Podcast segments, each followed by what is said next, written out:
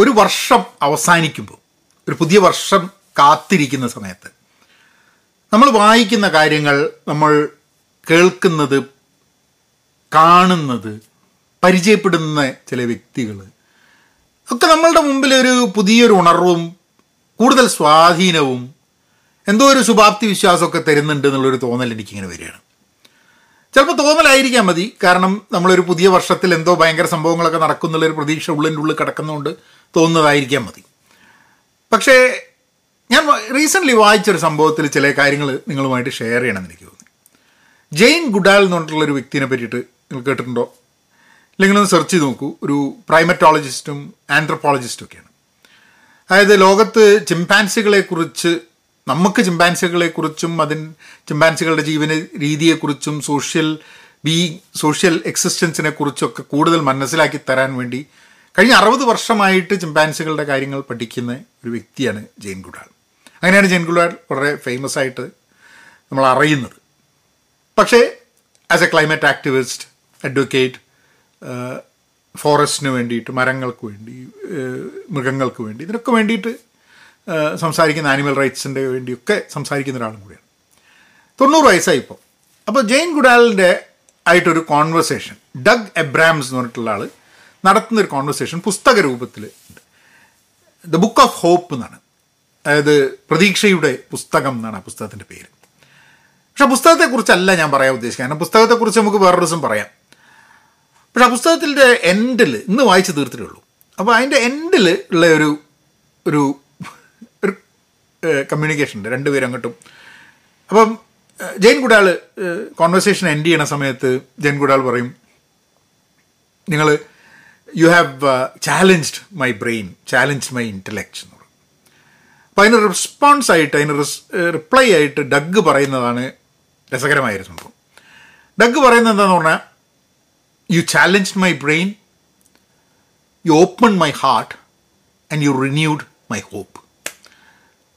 വളരെ പ്രസക്തമായിട്ട് എനിക്ക് തോന്നുന്നു. പുതിയ വർഷത്തേക്ക് നമ്മൾ, പുതിയ വർഷം പ്രതീക്ഷിച്ചിരിക്കുന്ന നമ്മൾക്ക്, എനിക്ക് തോന്നുന്നു നമുക്ക് അന്യോന്യം കൊടുക്കാൻ പറ്റുന്ന വലിയൊരു മെസ്സേജാണത്.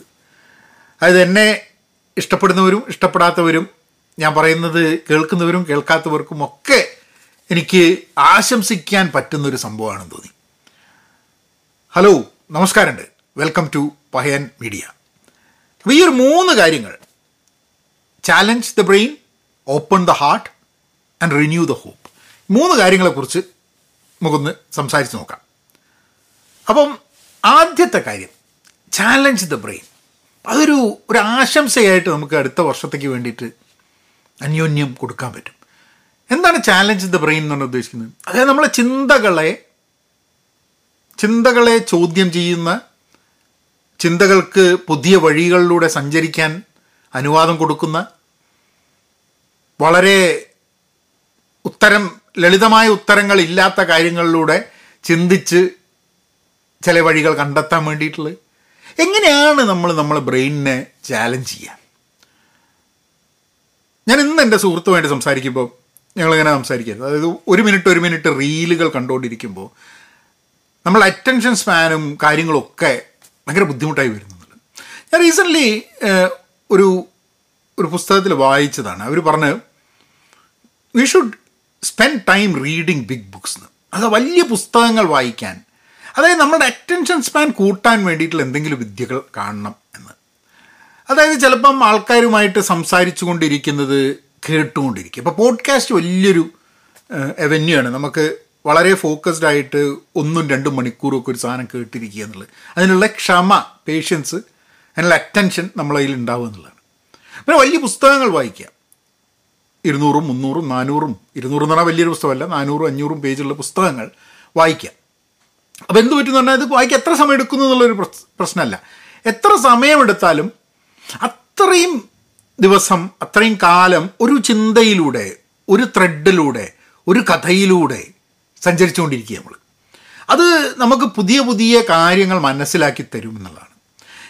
കാരണം എല്ലാം ഈ ബൈറ്റ് സൈസിൽ കിട്ടിക്കൊണ്ടിരിക്കുമ്പം, ഇപ്പം നമ്മൾ ഇൻസ്റ്റാഗ്രാമോ അല്ലെങ്കിൽ ടിക്ടോക്കോ എന്താണെങ്കിലും ഇങ്ങനെ പോയിക്കൊണ്ടിരിക്കുക. ഒരു മിനിറ്റ്, അഞ്ച് മിനിറ്റിൻ്റെ മുകളിലുള്ള ഒരു സംഭവം ആരും ക്ലിക്ക് ചെയ്യില്ല, കാണില്ല.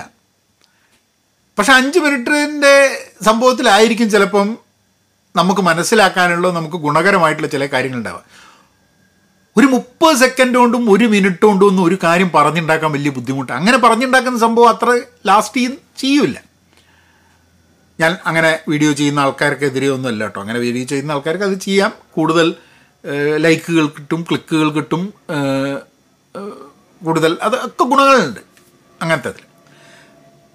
പക്ഷെ ഞാനിടയ്ക്ക് ആലോചിക്കാറുണ്ട്, ഡസ് ദാറ്റ് റിയലി നമ്മളെ സ്ട്രെസ് ചെയ്യിപ്പിക്കുകയാണോ ചെയ്യുന്നത്, നമ്മളെ ഭയങ്കര ടെൻഷൻ ക്രിയേറ്റ് ചെയ്യുകയാണോ ചെയ്യുന്നത്, നമ്മളെ റിലാക്സ് ചെയ്യിപ്പിക്കുകയാണോ ചെയ്യുന്നത്? കാരണം ഒരൊറ്റ റീല് ചെയ്തിട്ട് ഒരു നമ്മളിപ്പോൾ നല്ലൊരു റീല് കണ്ടു, ഒരു മിനിറ്റിൻ്റെ മുപ്പത് സെക്കൻഡ്, അത് കണ്ടാൽ അത് നിർത്തിയിട്ട് നമ്മൾ അതിനെപ്പറ്റി ചിന്തിക്കാനല്ല ശ്രമിക്കുക, അല്ലേ? നമ്മൾ അടുത്തയിലേക്ക് കിടക്കും. അപ്പോൾ ആ സാധനം അവിടെ കിടക്കും. അത് കണ്ടു എന്നുള്ളതല്ലാണ്ട് ചിലപ്പോൾ ഒന്ന് ലൈക്കും ചെയ്തിട്ടുണ്ടാവും, പക്ഷേ അടുത്തയിലേക്ക് കിടക്കും. പിന്നെ we are not thinking about anything. പക്ഷെ ഒരു പുസ്തകം വായിക്കുന്ന സമയത്ത് നേരെ വിപരീതം, നമ്മൾ ആ പുസ്തകത്തിൽ കൂടെ അതിലെ ക്യാരക്ടേഴ്സ് കൂടെ ക്യാരക്ടേഴ്സിൻ്റെ ഗ്രോത്തിൽ കൂടെ അവർ കഥാകൃത്ത് ക്രിയേറ്റ് ചെയ്യുന്ന ആ സിറ്റുവേഷൻസിലൂടെ ഇതൊക്കെ മനസ്സിലാക്കാൻ വേണ്ടി ശ്രമം ഫോളോ ചെയ്ത് പോകാൻ വേണ്ടിയിട്ടുള്ളൊരു ശ്രമം കൂടെ നമ്മൾ നടത്തുന്നുണ്ടെന്നുള്ളതാണ്. And that that challenges our brain.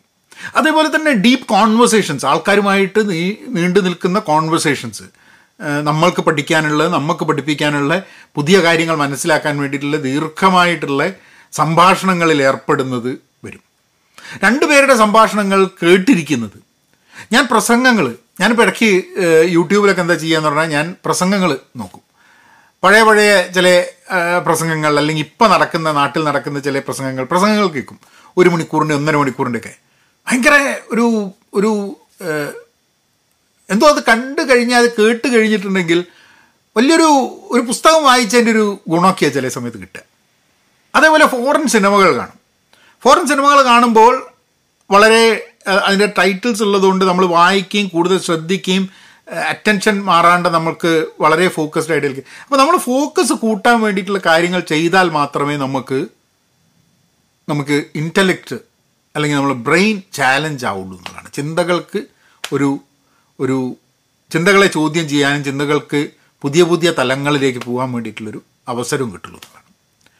അടുത്ത പോയിൻ്റ്, ഓപ്പൺ മൈ ഹാർട്ട് എന്നുള്ളത്, എൻ്റെ മനസ്സ് തുറന്നു.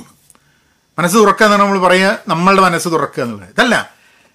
ഒരു സംഭാഷണം കഴിഞ്ഞാൽ, ചില പുസ്തകങ്ങൾ വായിച്ചു കഴിഞ്ഞാൽ, ചില ആൾക്കാർ പറയുന്നത് കേട്ട് കഴിഞ്ഞാൽ, ചില ആൾക്കാരോട് നമ്മൾ ആൾക്കാരെ പരിചയപ്പെട്ട് കഴിഞ്ഞാൽ നമ്മുടെ മനസ്സ് എന്തുകൊണ്ടോ നമ്മുടെ മനസ്സങ്ങോട്ട് തുറക്കും. എന്ന് പറഞ്ഞു കഴിഞ്ഞാൽ നമ്മളിൽ നിന്നും വ്യത്യസ്തമായിട്ടുള്ള നമ്മൾക്കറിയാത്ത ലോകങ്ങളിൽ താമസിക്കുന്ന ആൾക്കാരെ, നമുക്കറിയാത്ത പലതിനോടും നമ്മൾ ഒരു ട്രസ്റ്റോട് കൂടിയിട്ട് അല്പം വിശ്വാസം കൊടുത്തുകൊണ്ട് കാര്യങ്ങൾ മനസ്സിലാക്കാൻ വേണ്ടി ശ്രമം നടക്കും.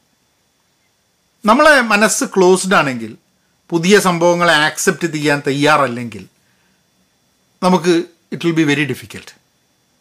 അപ്പം it's very important for our heart to open, മനസ്സ് തുറക്കണം എന്നുള്ളത്.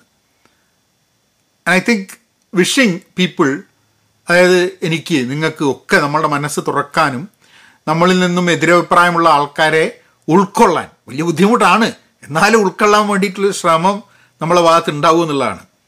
അത് ആശംസിക്കാമല്ലോ, നമുക്ക് അന്യോന്യം, എനിക്ക് എന്നോടും നിങ്ങൾക്ക് നിങ്ങളോടും നമുക്ക് അന്യോന്യം ഒക്കെ ആശംസിക്കാം. നമ്മളെ മനസ്സ് കുറച്ചും കൂടെ വിശാലമാവാനോ വിശാലമാവുക എന്നുള്ളതായിരിക്കും, മനസ്സ് തുറക്കുക എന്നുള്ള മനസ്സ് വിശാലമാവുക. മൂന്നാമത്തെ സംഭവം, റിന്യൂവിങ് ഹോപ്പ്, ഒന്ന് പുതുക്കി നമ്മളുടെ വിശ്വാസം, പുതു ശുഭാപ്തി വിശ്വാസം, പ്രതീക്ഷ ഒക്കെ ഒന്ന് പുതുക്കി പണിയുക, ഒന്ന് ഒരു ഒരു ഒന്ന് പുതുക്കി പുതിയതായിട്ട് കാണുക, ഒന്ന് റിന്യൂ ചെയ്യുക. നമ്മളൊക്കെ ലോകത്ത് പല ആൾക്കാർക്ക് നഷ്ടപ്പെട്ടുകൊണ്ടിരിക്കുന്നത് പ്രതീക്ഷയാണ്. പല കാരണങ്ങൾ കൊണ്ടായിരിക്കാം മതി, വ്യക്തിപരമായ ജീവിതത്തിലായിരിക്കാം മതി, അവരുടെ ബന്ധങ്ങളിലായിരിക്കാം മതി, ജോലിയുടെ കാര്യത്തിലായിരിക്കാം മതി, അല്ലെങ്കിൽ സമൂഹത്തെക്കുറിച്ച്, ലോകത്തെക്കുറിച്ച്, ലോകം എവിടെ പോകുന്നു എന്നുള്ളതിനെക്കുറിച്ചൊക്കെയുള്ള ചിന്തകളായിരിക്കാം മതി.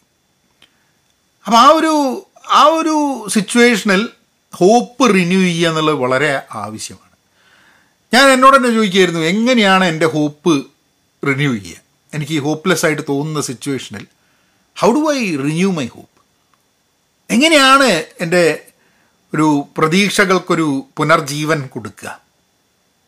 അതിനുള്ള വഴി എന്താണ്? അതിനുള്ള വഴിയും ശരിക്കും പറഞ്ഞു കഴിഞ്ഞിട്ടുണ്ടെങ്കിൽ ചില പുസ്തകങ്ങൾ വായിക്കുന്നത്, അതായത് ചില ആൾക്കാരുമായി സംസാരിക്കുന്നത്, പോഡ്കാസ്റ്റുകൾ കേൾക്കുന്നത്.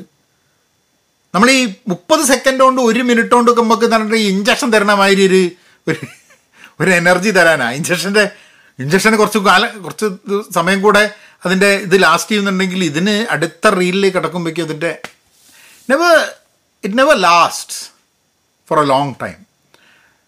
അപ്പോൾ നമ്മൾ സ്പെൻഡ് ചെയ്യുന്ന ടൈം ശരിയാണ്, സമയം വലിയൊരു പ്രശ്നമാണ്. ഓ, പുസ്തകം വായിക്കാൻ എത്ര സമയം പോവും, അതേപോലെ ഒരു പോഡ്കാസ്റ്റ് രണ്ട് മണിക്കൂർ കേൾക്കാൻ വേണ്ടി എത്ര സമയം പോവും.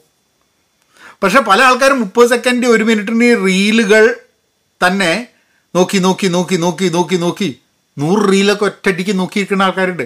ഒരു പ്രാവശ്യം നിങ്ങളൊന്ന് ഇൻസ്റ്റാഗ്രാമിൽ നോക്കുക, അല്ലെങ്കിൽ ഏതാ ഉപയോഗിക്കുന്നത് വെച്ചാൽ റീലുകൾ ഷോർട്സ് നോക്കിക്കൊണ്ടിരിക്കുക. അപ്പോൾ നിങ്ങൾ നോക്കി തുടങ്ങുന്ന സമയത്ത് സ്റ്റോപ്പ് വാച്ച് എടുക്കുക.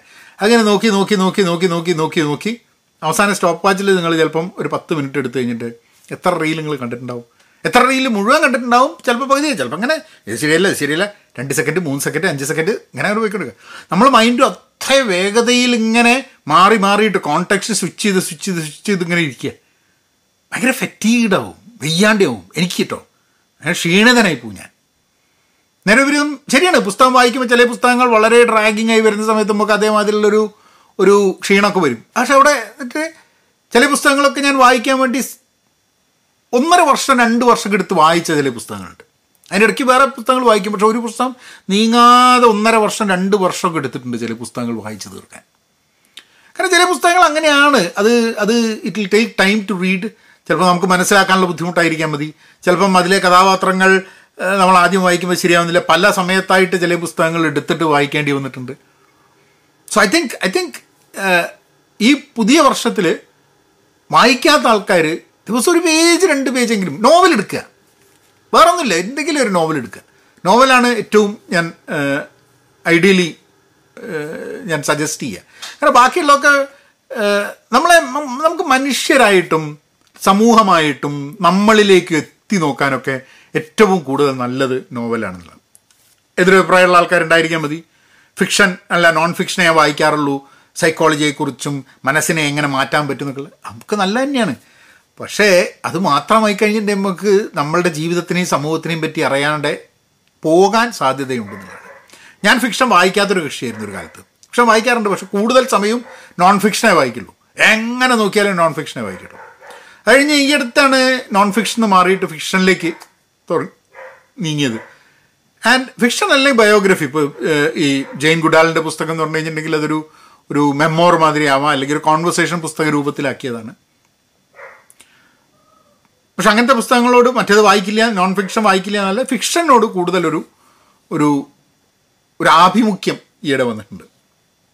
കാരണം അത് നമ്മളെ കൂടുതൽ ആഴത്തിൽ ചിന്തിക്കാൻ വേണ്ടി നമ്മളെ ഹെൽപ്പ് ചെയ്യുന്നുണ്ട് എന്നുള്ളത് എനിക്ക് തോന്നുന്നുണ്ട്. ബട്ട് എനിവേ, അപ്പോൾ ആശംസകൾ ഇനിയും വന്നുവന്നിരിക്കട്ടോ. കാരണം എല്ലാ വീഡിയോയിലും എന്തെങ്കിലുമൊക്കെ ആശംസിക്കാനുണ്ടാവും. കാരണം നമ്മൾ വായിച്ച് കണ്ട് കേട്ട് പരിചയപ്പെട്ട് നമുക്ക് മനസ്സിലായ ചില കാര്യങ്ങൾ അത് മറ്റുള്ളവരുമായി പങ്കുവയ്ക്കണം എന്നുള്ളൊരാഗ്രഹം നമുക്ക് പലപ്പോഴും ഉണ്ടാവും. അപ്പം go head, challenge your brain, open your heart and renew your hope. നവനായനേക്കാം.